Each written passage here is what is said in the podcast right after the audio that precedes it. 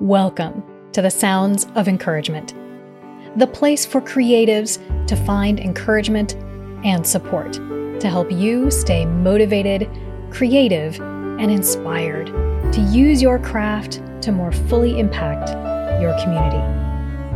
Thank you for tuning into this episode, and don't forget to subscribe so you get notified of future episodes. If you find value in these podcasts, please share with friends or colleagues. To keep this production ad-free, please share your support at www.buymeacoffee.com slash encouragement and share a one-time gift or check out the member levels. I'm your host, Melissa Slocum, and I thrive on encouraging other creatives through teaching music, small business coaching, podcasting, and so much more. Find out more at www musicgrow.com and subscribe to be part of a growing creative community supporting one another. Don't forget to check out the links in the show notes. And remember, I'm here for you, so you can be there for those who need you the most. Enjoy the show.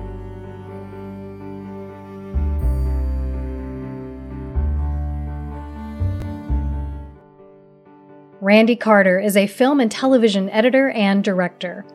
Born in Flint, Michigan, after eight years of serving in the U.S. Navy, he attended the University of Wisconsin Stevens Point and the Vancouver Film School. Based in Los Angeles, Randy has been a professional editor for 25 years. Randy's focus as an editor has always been on the clarity of the storytelling, molding each film until it tells the story in the most interesting way while never placing style over substance. His credits include films and TV shows for Netflix, Hallmark, Lifetime TV, Ion, Up TV, Sci Fi Channel, and many others.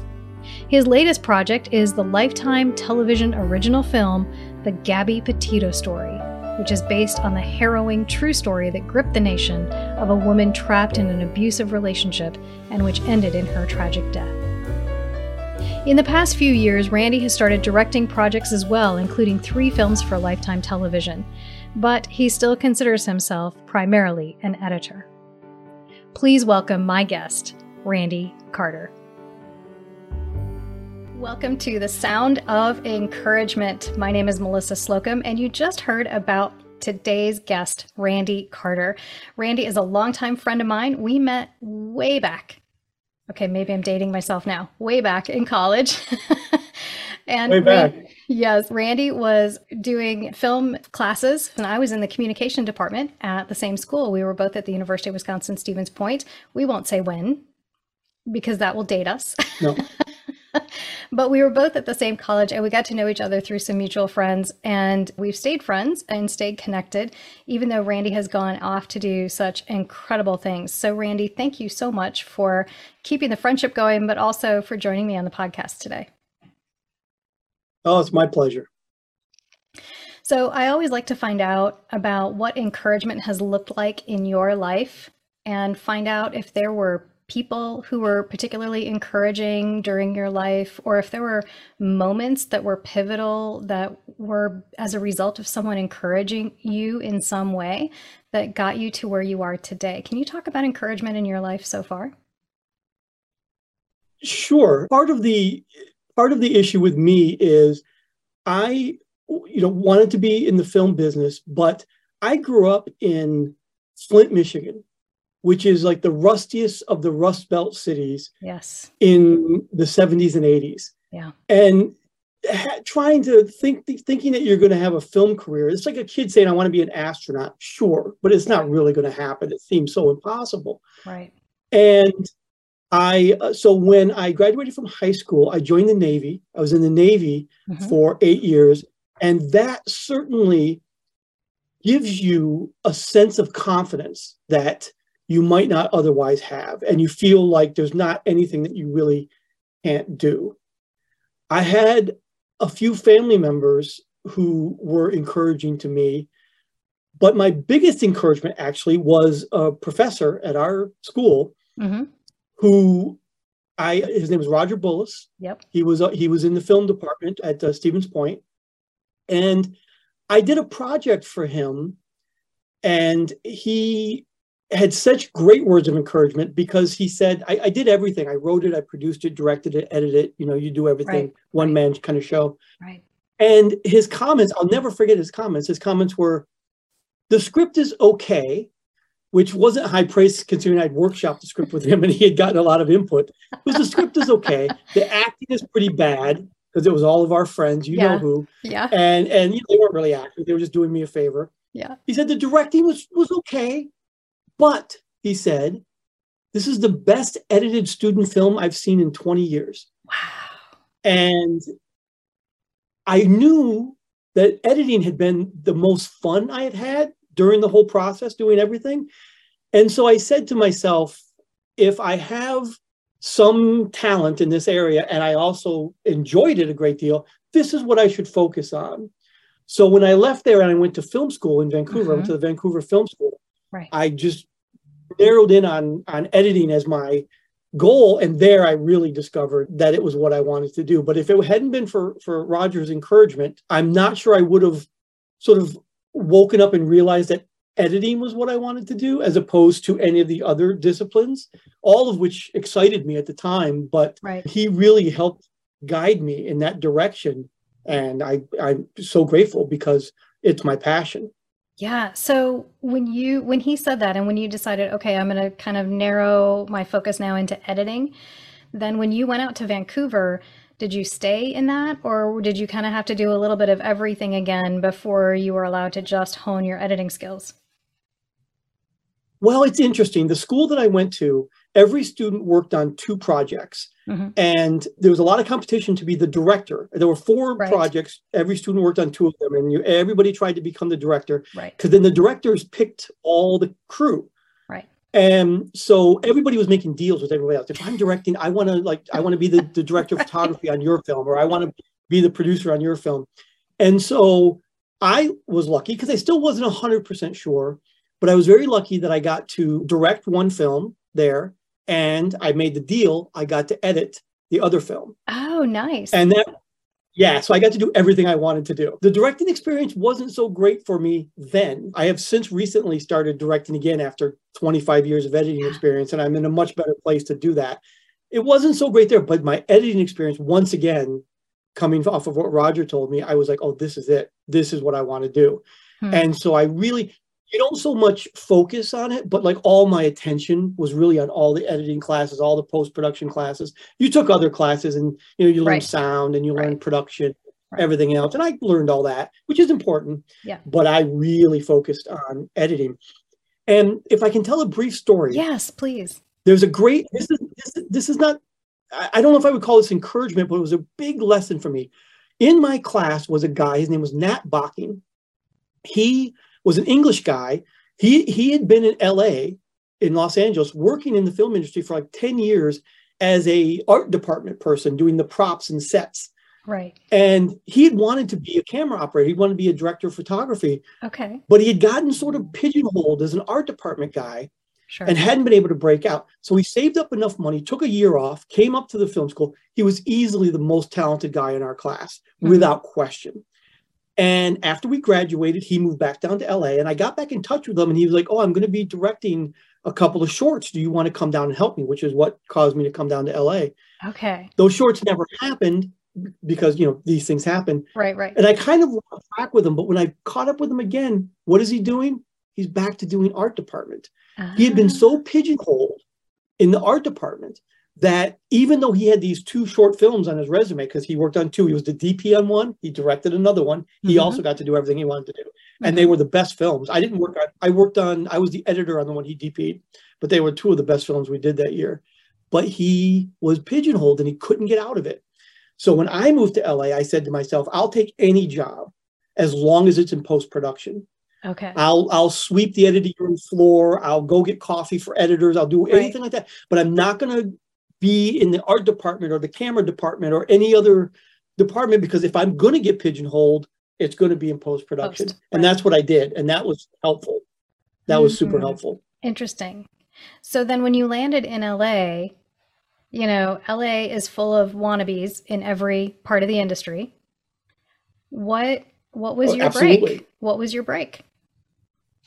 Well, it, it's interesting because I picked editing at the time. Now, today, in the modern world, before the prehistoric days when when I moved to LA, you know, an editing software comes with every computer. Everybody thinks they know how to edit. Yeah.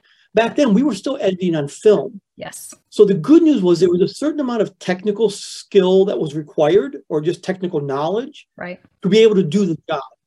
So it's not like somebody who wants to be a director or you know or some other thing where it's like you can just show up and think that's what you're going to do. To right. to be an editor, you really got to want to do it. So I think the competition was less. It was there. Don't get me wrong. Mm-hmm. I the only person I knew in LA when I moved here was our friend Andy Kubitz, right. who was here in LA at the time. I didn't know a soul, and I just started looking, started knocking on doors and looking for jobs.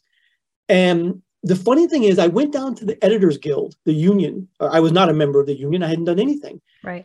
And I just walked in there and said, "Do you guys have any pamphlets, brochures? I just want to find out, you know, what I can do." And there was a guy, and I wish I could remember his name. You want to talk about encouragement? Who was walking by some? I don't even know what his position was, and he was like, "Do you, you want to find out about editing?" I was like, "Yeah." Goes, "Come back into my office."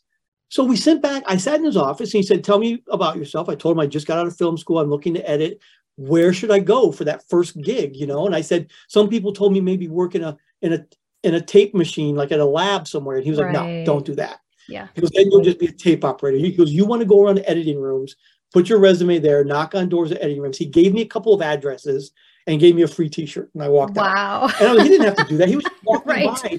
Literally, right. as I was at their front desk, he was just walking by with a cup of coffee and heard me say, like, I'm just really interested in editing. What what can you tell me?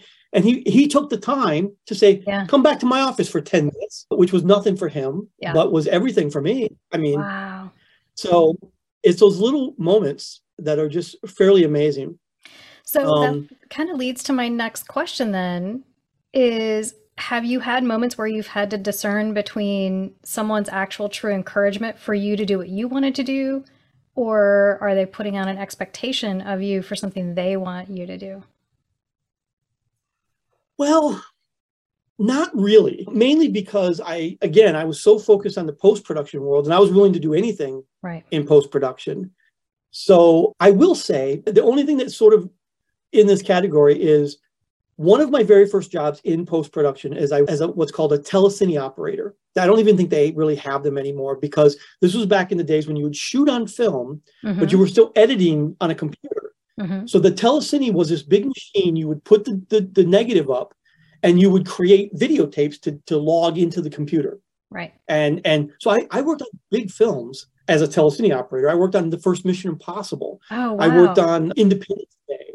Okay. You know, so that's when all these films were coming out. And so I was meeting all these like assistant editors who were the people who were bringing us this right. footage. And so I'm constantly trying to get their number, get their contact information, you know, but my bosses did not like that, mainly because mm. they wanted to keep me there. And I knew I didn't really want to stay there. I was just there for what I could do. So I was there much longer than I intended to be. I was there like a year and a half. And I'll never forget one day I talked to a guy and I he was giving me his phone number he goes, yeah, call me sometime. And literally, my boss is like, grabbed that piece of paper out of my hand and was like, yeah, we'll we'll take that number. We'll take that number. So the guy left. I chased him out into the parking lot and got his number. Oh. He was the guy who he called me a little bit while later and said they're looking for apprentice editors, which are basically like free interns, right, right. at Roger Corman's Roger oh, Corman wow. is a very famous sort yes. of producer. Yes. And they said they're looking for inter- for apprentice editors over there. Here's the name of their person you should call. And I did, and I ended up apprenticing over there. Left the telecine job, so they didn't want me to leave, and they were putting up those roadblocks, mm-hmm. and I mm-hmm. refused to let them put up those roadblocks. Wow. I chased that guy out into the parking lot. I called him, and he said, "Yeah, I have something for you." And I was working over at Roger Corman's, you know, two months later um, which was really the start of my career. What an amazing story because I hear this from other people too, other creatives that I've interviewed. Sometimes, you know, in our careers, it's easy to get sidetracked and it's easy to be doing things that we don't really want to do, but we stay doing it because it pays mm-hmm. the bills, right? And so, what I've heard from you and from other creatives is you have to stay true to what you know you are meant to do. And when you stay true to that and you follow that, that's when those you know those doors that you're knocking on are going to start to open. This is very true. On the other hand, I often say this to people because people come out here to LA and they're looking to get into the industry with, in whatever field.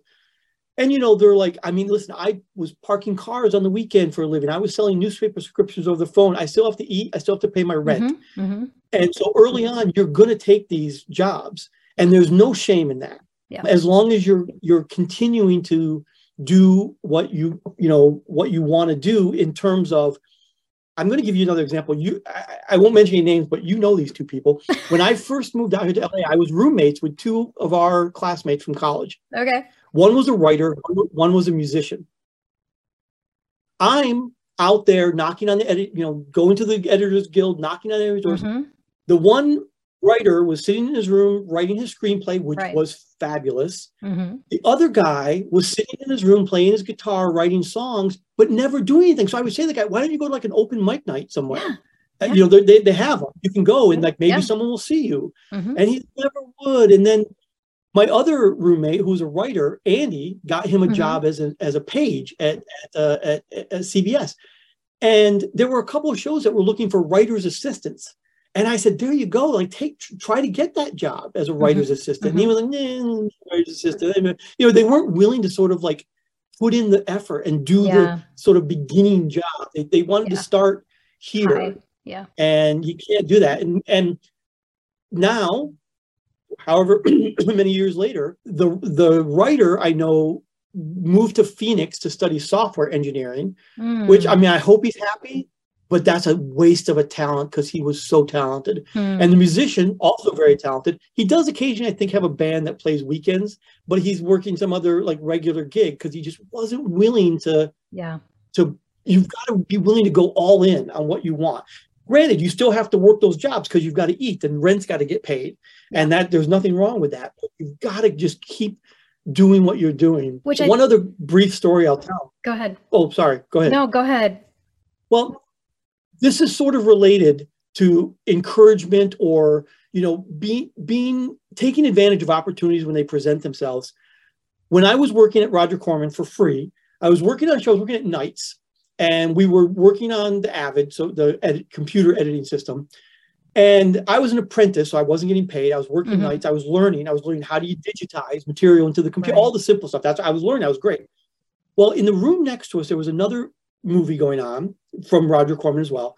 And I got asked one day, there's like the assistant editor, which is one step up from the apprentice editor, who normally is the person digitizing dailies and things like that. They were going on vacation, but there were some dailies coming in from a pickup shoot or something.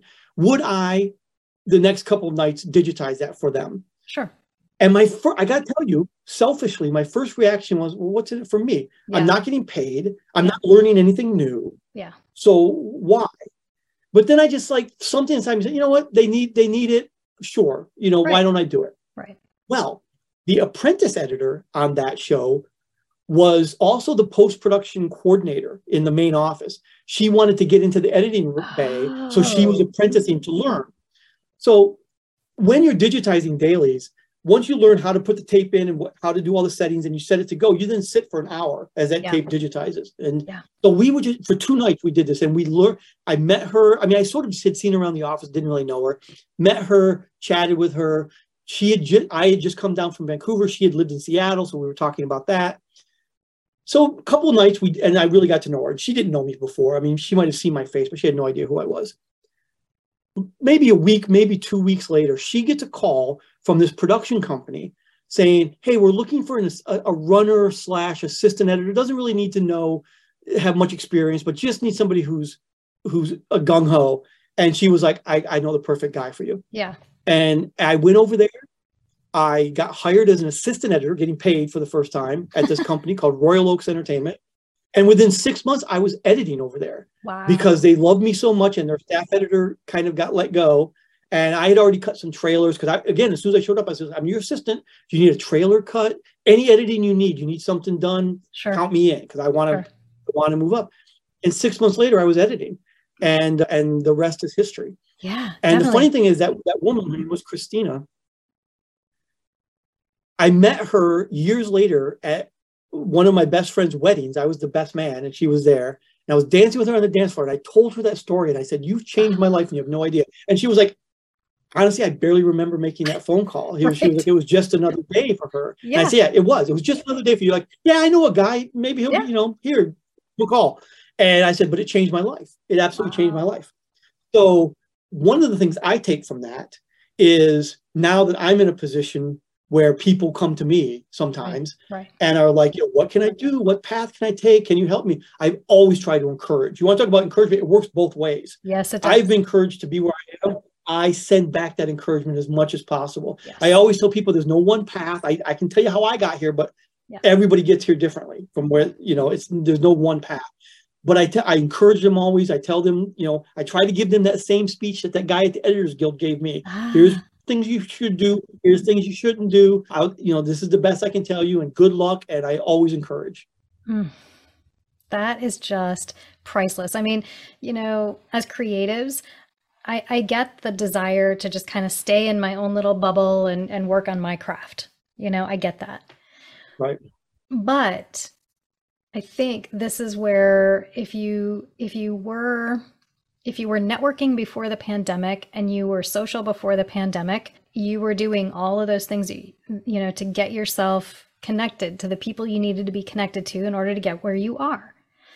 What I know for personal experience, because I was like you, kind of going out there, introducing myself around, you know, making my own way. I was not afraid to put myself out there, not afraid to do any job kind of thing for a long time. Then when the pandemic hit, and I had to kind of flip everything to online and everybody went online, I was sort of like, well, this is just a new opportunity. This isn't a bad thing, you know, as far as my business and as far as my work. It just it's an opportunity for me to learn a new way to do what I need to do.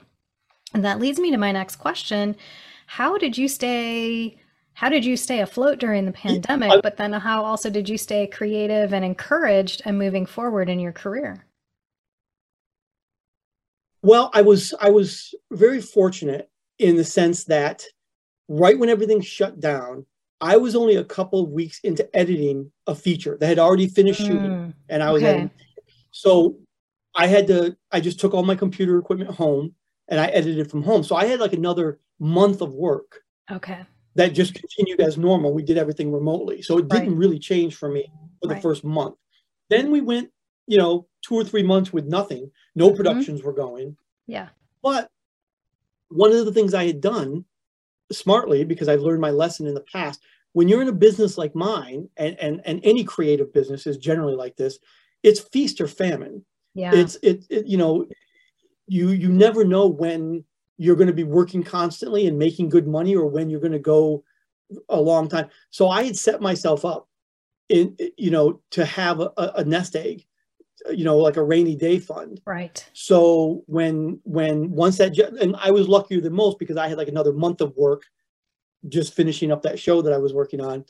And then and then i just you know i dipped into my rainy day fund for the next two or three months. I also have a company that i do most of my work for and they got back pretty quickly. They did a they did a film fairly early on in in the pan you know in the pandemic when we were allowed to sort of go back mm-hmm. to shooting and I was able to cut that. And I actually directed one in the middle of the pandemic, which was an interesting experience. But, but yeah, so I was luckier than most because my job was already kind of remote and isolated, sure. and I sit in a room by myself most of the time anyway. So it didn't impact me as much as it might others. Yeah. So are we allowed to say that you work with Hallmark and Lifetime? Sure, absolutely. Okay. I work I actually work for a company that does films for them. They right. acquire these films. Right. But the films I've worked on have been on on Hallmark, on Lifetime, on I have four, th- I think three Christmas movies, or no, four coming out on Ion this year. Oh, you do. For those who get Ion, and, and then and then we're doing another one for. I'm working on a film right now for Up TV. Oh, so wow. we have lots of clients. We we've done two films for Netflix. We're sort of about ready to start another one. We think. Wow. So, you know, and then we do a lot of stuff for streaming now. This is the new thing. So, yeah, and I don't necessarily only work for this company, but I've been fortunate that they have kept me employed for the last probably four or five years almost exclusively just because they always have something for me to do. Yeah. And I really love working here. So I, I have fortunately landed into that. That's also not that usual of a situation in the entertainment business. So, for people who maybe haven't been as lucky as you have and who are still struggling post pandemic and who are still trying to figure out, like, how am I supposed to make a go of this? What can I do that feeds their creativity but also pays the bills? What encouragement or advice do you have for folks who might still be kind of struggling? Well, it's it's difficult because pandemic or no, there it's always, especially in the entertainment business, and I'm sure the same is true in music, because nobody grows up dreaming of being, you know, like a postal worker. No right. one grows up dreaming that they want to, you know, work at a Walmart. Right. Not that those are bad jobs; those are perfectly honorable professions, but that's not anybody's dream job. Right. What we do are people's dream jobs, and so the competition for those jobs are very fierce, and the opportunities relative to the number of people who want those opportunities are very small. I think you have to find your niche and and go with that. One of the things that I early on in my career when I was doing a lot of like before I was doing a lot of TV movies, I did a lot of like direct to DVD and direct to VHS movies when that was a thing. Mm-hmm. And early on, there was always this, oh, I'm making these like awful direct to DVD movies. Like I want to be working on the next, you know, theatrical release from Paramount or something right, like right. that.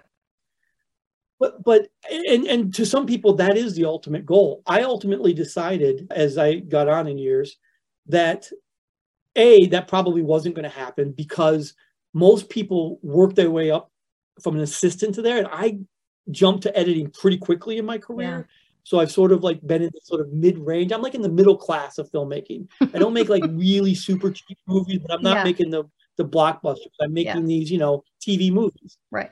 But I also realized that I've talked to some of my friends who work on those 100, 200 million dollar feature films, and the stress yeah. and the pressure and the politics are so intense. And I'm like, you know what? I'm pretty good, good, right where I am. I get to do what I love for a living. I get paid well. I am well respected by the people I work for. They they respect my my work, and and and I don't know that I can ask for much else than that. Yeah. I will say one thing. You said somebody who's been as lucky as me. I actually don't really believe in luck. Ah. Ben, ben Hogan, the great golfer Ben Hogan, once said that, that golf was a game of luck. And he said, and the strangest thing was the harder he worked, the luckier he got. and I really believe that to be true. right. Right. I you probably remember even when I was in college. Like I a lot of people got upset with me because I'm always like focused and let's work and we want to make this the best. Yes. And, like I'm making my own opportunities. Right. And other people were like, we just want to have fun. I was like, they're, well, they're like, where's the beer? Else's time. You know? yeah, exactly. I, on the other hand, part and luck is really be putting yourself in a position so that when the opportunity comes, you're able yes. to take it. Yes. And listen, it's not an exact science, you know, but like people say, oh, I'm so unlucky, they, they think they're unlucky because, oh, an opportunity presented itself, but they couldn't take it because of X, Y, Z. Right. And some things are beyond their control, obviously, but doing the best you can to position yourself so that when the door opens, you knock on a bunch of doors, eventually one of them's going to open mm-hmm. and you have to have the ability to step through. Right. And I think that's what I've done. And that's why I have been as fortunate, I'll say that, not lucky, as fortunate as yeah. I have, because I've worked so hard to get where I am and take advantage of every opportunity that I can. Yeah. See, this is why we're friends. When somebody says, yeah. What's that? This is why we're friends because we're that? we're we're very much the same. You know, we're you know crusty old Gen Gen X. You know, and and we work, we work, we work, we work, and we create the opportunities rather than sitting around waiting for somebody to call us up and say, "Hey, do you want something cool to do?" That's right. That's right. You, you've got you've got to do it. And in a in a job like mine, when because because I'm an editor and assuming that that's what you wanted to do, or any other individual job where you're not a producer in the mm-hmm. entertainment mm-hmm. business, mm-hmm. it's difficult to create your own thing. Right. Like because my editing requires somebody else to have done something. Somebody right. has shot something that they need cut together. So I can't, unlike musicians, or if you're your own producer or director, you can write your own script and yeah. go out and shoot it yourself. Nowadays, that's so easy because the, the, technology is there for you.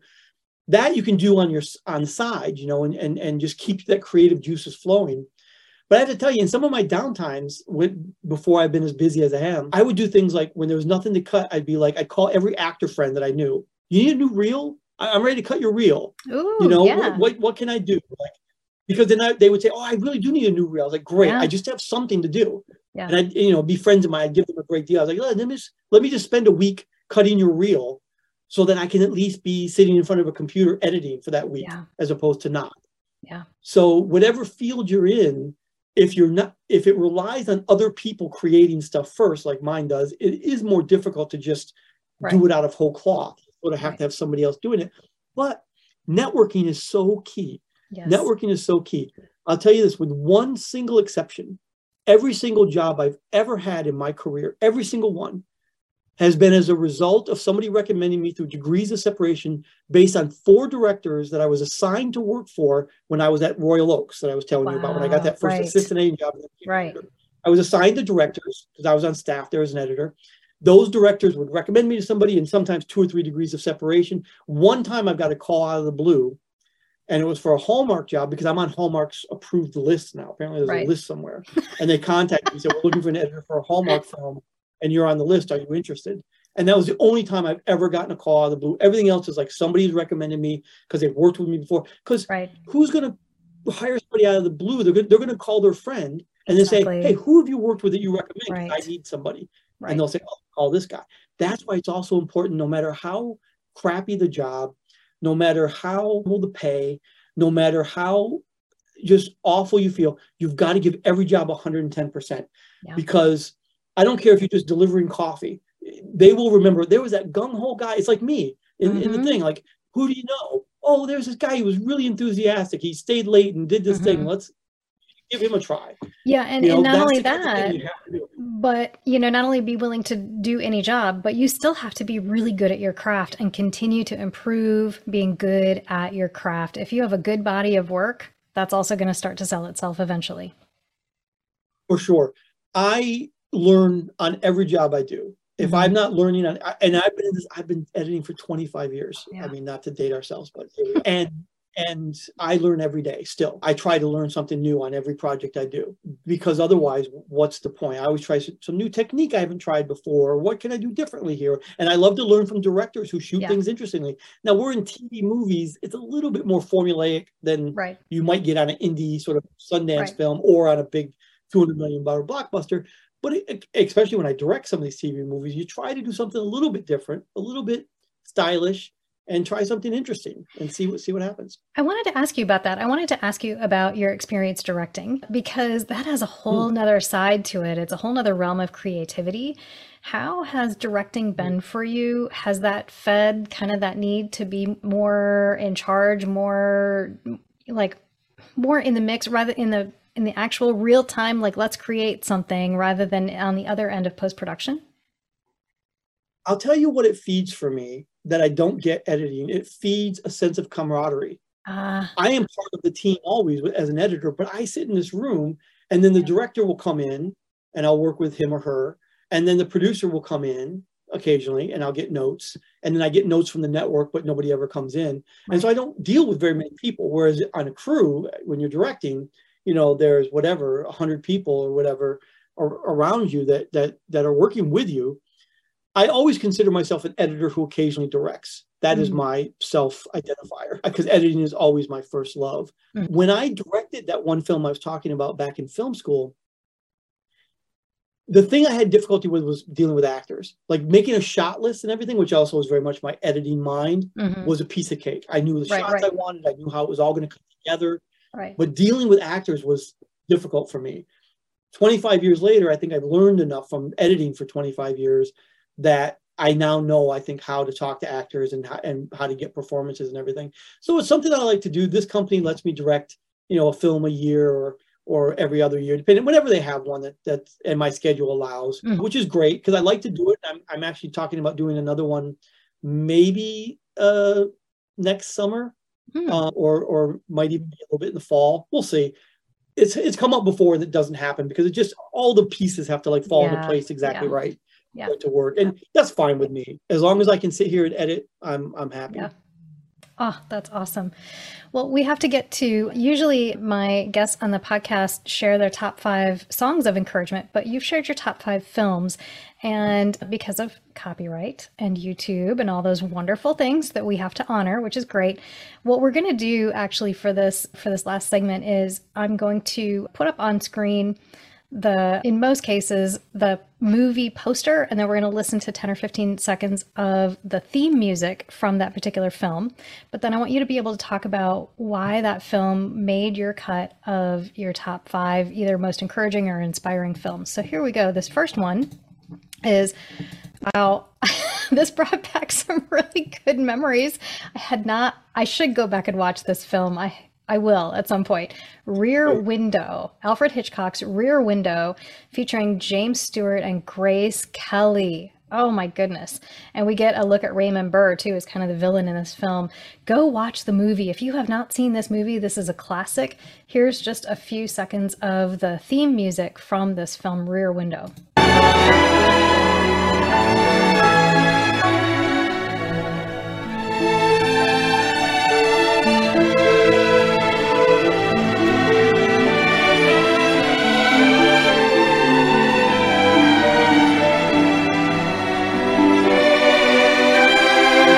It there, but talk about why that film was so crucial for you. One of the, the the thing that I took away from that film, well, first of all, it, it's a brilliant film, yeah. well regarded as a classic, but it really showed me the importance of a point of view in a movie yeah. as an editing choice as well. I often make choices in editing, and it's like sometimes a director will shoot something and i'm like no no that doesn't work because it's not from the character's point of view that we're following you know, depending on what you want to do. And that film, like literally, almost literally, with very few exceptions, the camera never leaves his apartment. Yep. Everything is from his point of view. Everything is on long lenses. You know, Raymond Burr until he comes into the apartment. Yeah. Spoiler alert! Everyone yeah, should watch yeah. this movie. Yeah. Like you only see him across the way. Yeah. In you know, little tiny as you would if you were watching a guy across yeah. the courtyard from your apartment. And that film is like it's so fantastic how they man, they manipulate the point of view and the audience only ever knows what James Stewart knows mm-hmm. from looking across the way. Yeah. And I thought I thought that was brilliant. And I, I use what I take away from that is always asking ourselves, whose point of view is this movie? Whose story are we telling? That's really crucially important. Well, and the power of point of view in terms of what a character is seeing, because there's a lot of there's a lot of space in that film where there's no dialogue, and it's you're just watching a scene unfold that he is seeing from his apartment window Absolutely. into another apartment window, and there's no dialogue. There are so many great scenes that have zero dialogue, but they're great scenes. Yeah. Right. All right, we're going to move to this next one. This is almost similar in terms of, you know, sights, sounds, you know, things like that, but this is another classic film, Wait Until Dark, with Audrey Hepburn. This is Wait Until Dark. The theme song here, this is really a really intense sound that you're going to hear in some of the music, but go watch this movie. This is a, another incredible film.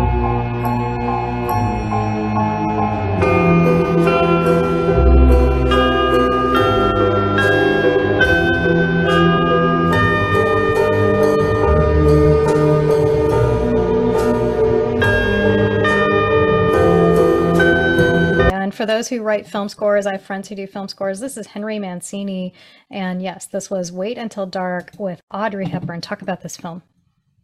Well, the thing that I that I took away from this film, and you you sort of already hit upon it, was how important sound can be and the soundscape of a film to like really bring the audience along to what you want. I mean, for those who don't know, this film is about a blind woman mm-hmm. who gets terrorized in her apartment. Yeah. And one of the things she does ultimately is, is, they they turn off all the lights in the apartment. Like they break the lights or whatever it is. And so it's the film is all in complete darkness yeah. for a, a portion. And the audience just gets the sound. And sound is so important in that film uh, about telling the story. What what you're going to come back to again and again, and I, I haven't really touched on this, but the thing that I love about editing the most and what drew me to editing is the power of the storytelling.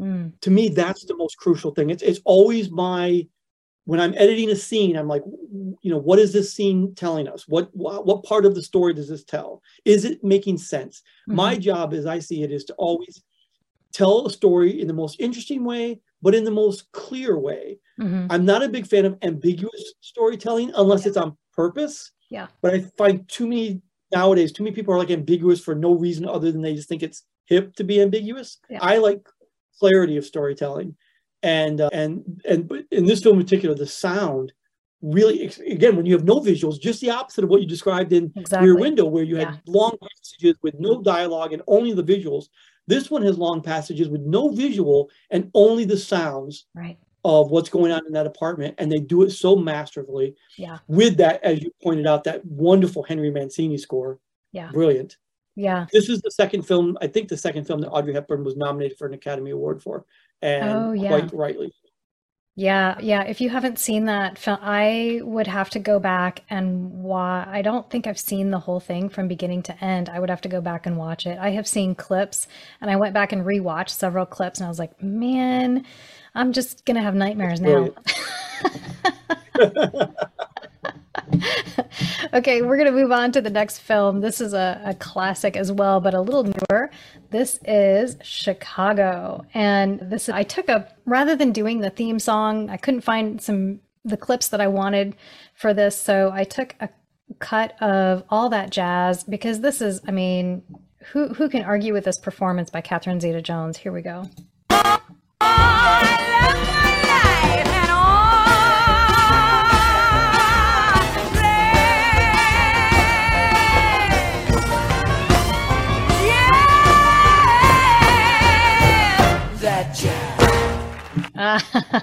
talk about this one. Well, it's interesting that this one is the next one up because, in addition to obviously the sound is super important in this movie, I'm a huge fan of musicals. This mm-hmm. is one of my favorites. Okay. Also, point of view is really important in this movie. Yeah. Unlike more standard Hollywood musical of yesteryear, every musical number, unless it's on a stage show like what you just showed, is from Roxy's point of view. It's her mm-hmm. imagining the world as if it were a musical. Right. And that's super important. And actually, there was a cut number from the movie with Mama, with Catherine Zeta Jones, but they cut it mainly because they said, you know what? Where is where is Roxy? She's not seeing this. Oh. We can't have a musical number. She's not seeing it. And it's a really good number. I think it's an extra on the DVD. It's a wonderful okay. number. The actors are fantastic, but it didn't work. And I was like, that's right. That's exactly right. You can't have that because you're not mm-hmm. seeing it from that point of view. But yeah. the real reason this is on my list, more so than the other ones, which have things that I've, this was just so brilliantly edited. Okay. I walked out of that film in the theater and I said, We have just seen the best edited film this year. I was talking to a friend of mine who's also an editor, oh. and he agreed, and it won the Academy Award that year for best yeah. editing. It was so brilliantly edited. And I am not a fan of any of the top three actors in that film. Yeah. I am not a fan of Catherine Zeta-Jones. I'm not a fan of, of Richard Gere, and I'm not a fan of uh, what's her name, who's the name escapes me at the moment, Renee Zellweger. Yeah. I'm not a fan, really a fan of any of those. Love this movie; it's one of my favorites. Yeah. And they're all great in it. So yeah. the editing was just so superb. Yeah. Uh, but all those other things fall into place as well, which in any great film it will. You know the, the you know the the sound, telling the story, obviously in the yeah. musical aspect, the point of view, super important in this movie, but also just the brilliant editing of this film is what why that's it's one of my favorites. Yeah, there are so many layers going on. I can't imagine what it took to edit that, or you know, even just put together some of those scenes because there was so much going on. It's a little frightening. I have to say, when I see it, I'm like, I can't. I'm trying to imagine if I was editing that film, and I'm like, that's no. a lot. Yeah, that's a lot. But they did a great job. They did a great job. We're going to switch gears to another classic, and everyone will know this one by the music. And this is a great little clip.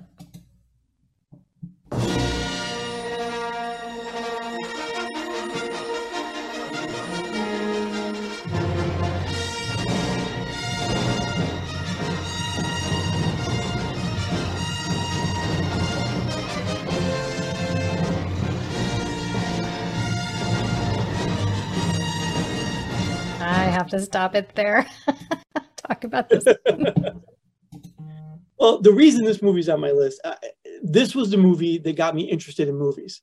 Oh. Um, and, and, not just me. There's an entire generation. Yeah. Uh, uh, uh, of people, of yeah. filmmakers who were inspired by this movie. Yeah. I was 10 years old when this movie came out. The perfect age yeah. for this movie. I saw the summer of 1977. I saw this movie had to be five or six times in the theater. And this was before mm-hmm. the days where people went to the theater. yeah. My mother thought I was insane. Oh, she was like, sure. Don't you know the dialogue by heart right now? And I was like, Yes, I do. And I'm going to go again. again. I want to go again. It just like it showed you what movies could be. And you have to remember at the time what movies were. Yeah. In the late 70s, there was a lot of not that these movies weren't great, but movies were like The Godfather. Yeah. Movies were like, you know, The Graduate. Driver. Yeah. Exactly. They were more gritty, more down, you know, you had downer endings. Mm-hmm. You didn't have the John Williams score. Yes. And that ushered in an entire era of those late 70s, early 80s yeah. popcorn, feel good movies. But that's the movie that made me say, maybe this is, I mean, I still didn't really believe, you know, the Flint, Michigan kid yeah. that I could do it, but I was like, this would be great if this is what you could do for a living. Mm. And it just made me Mm. fall in love with movies. Mm. It absolutely made me fall in love with movies. Is that your all time favorite and movie so, then? I, man, it's so hard to say yeah. uh, right? what my all time favorite movie is because I have so many. Yeah. But it's got to be up there. Yeah. Just because it inspired me to, it Yeah. inspired my love of movies. So without that movie, Yeah. I don't know that I would have been in love with movies a- as much as I am. You know, so every other film I've seen, I might not have ever seen them, and, and who knows what I'd be doing? I'd be uh, digging ditches for a living. Well, you know. Not that there's anything wrong with digging ditches for a living. Right, exactly. We're going to move on to this last one. That's right. That's right. Hey. So this film, three the three days of Condor. This is the theme song, and you know we're looking at a, a really wonderful picture here. But listen to this He's music. one good-looking man. I I tell you t- that. I'll tell you what. Yeah, yeah. So this music though is pretty amazing. I have to say. So we're gonna listen to a 10 second clip, and then I'll let you talk about the film.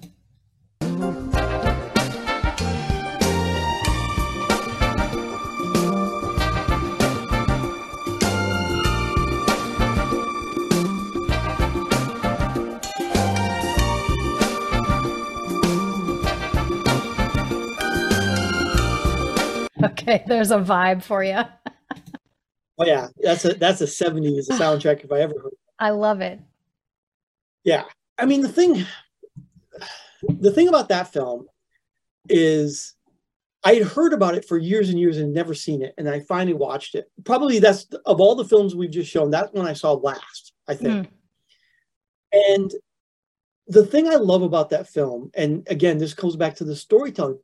There's such a layered storytelling. It's like it's one of these films. It's probably the first one, or maybe the best example of like you know peeling the onion. Mhm. You know, you start on this level, and you peel the onion, and you realize there's something else underneath it, and then you peel that back, and there's something else underneath it. It also has one of my favorite scenes, which doesn't really have anything to do with the rest of the movie.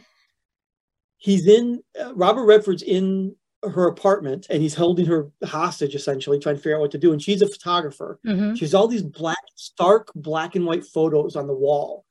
And he finds it very fascinating. He, he critiques just like the meaning behind these photos. He was like, there's no people in your photos. It's empty park benches and leaves with no trees on it. And he describes it as November.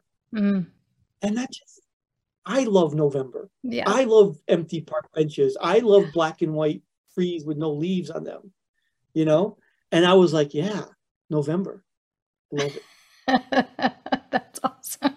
So when when someone, let me ask this question then because you know, when someone is giving you material and they're giving you notes for the editing and they have a certain a certain specific something that they're trying to accomplish and you're like eh, i'm not so sure that's the right thing to do. How do you how do you navigate those conversations? How do you go back and say you know i don't think that's what you really want? Well, it's it's it's funny because in the hierarchy of making a film, in at least in the post production aspect of it, I'm actually at the bottom of the totem pole. right. I do the first cut, then the director comes in and they'll give notes, and you're you're basically only allowed to like fight one level up. So Mm, I'll if I don't like something the director's trying to do, I will have that discussion. I was going to say argument, but argument's too severe. You just yeah have that no it's a, discussion with the it's a director. And I conversation explained yeah myself. I was like, yeah, you have a conversation like this is why I think what you want to do is wrong, or this is why I think cutting this is bad, or or we should cut this, and this is why. And then sometimes you win those arguments, and sometimes you don't. Ultimately, yeah. it's his or her film. Right. And then the producer comes in and gives their notes, and you know the director and I will sit down to do those notes, and we'll talk about them, and I'll still give my opinion, but ultimately it's the director's decision which of these notes because you can't argue every note. If you argue right, every right. single note, you're out of. You're not going to listen to anything you have to say. You've got to like you've got to like pick your battles. Like this yeah. one, I don't like it, but it's not that big of a deal. This one, I really want to argue. And so the director will argue that with the producer, and then we then we send it to the network. And when the network has notes, it's up to the producer to decide which of the network notes mm-hmm. he wants to push back on, if any.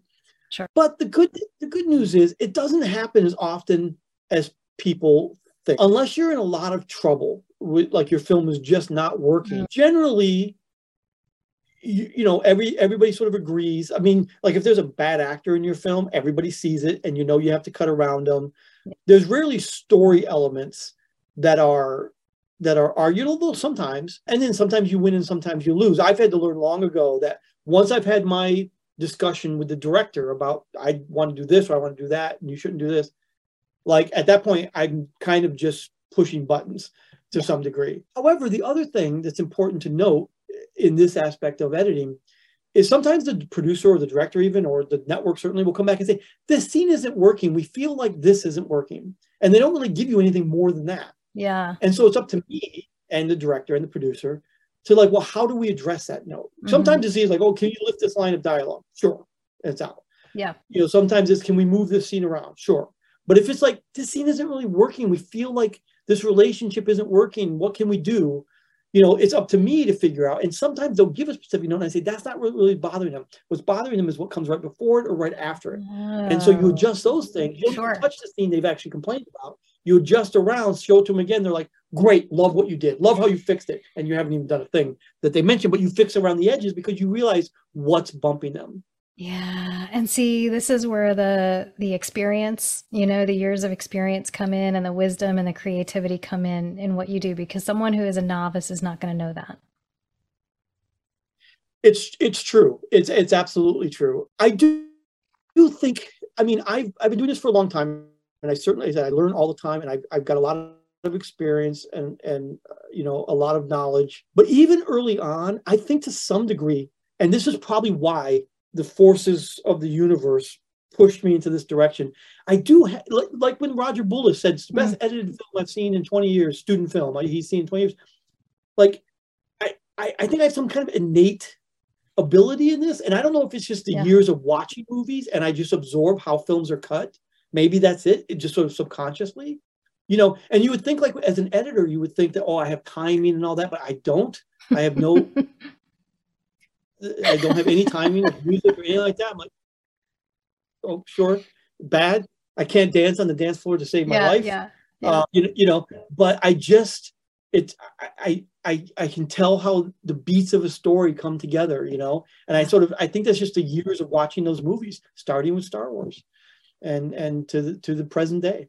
But I think there is a gift there. I think there is an innate ability that you probably were born with and that you've honed over the years, not only through observation and watching other mu- movies, but by working your craft and producing great work year after year. Well, for my specific job as well, and I think this is, might be true for music as well, in addition to just being good at your craft and learning and, and, and doing the best job that you can, you have to be willing to sit in a room with no windows for 12 hours a day weeks on end and mm-hmm. not see anybody. And not everybody is like wired that way.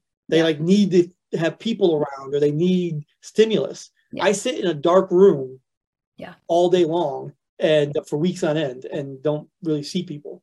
I've always known you were special. is that is that the term you use? Fair enough. Fair enough. I had to. We're friends. Anyway, wow, this has been an insightful and really fascinating conversation. I so appreciate your time. Is there anything else that you would want to share with the audience about encouragement or anything else, anything you want to leave us with? Always be searching for that next opportunity. Mm. I mean, that seems so obvious, but there are many people who don't realize, and you won't get every opportunity, and that's okay.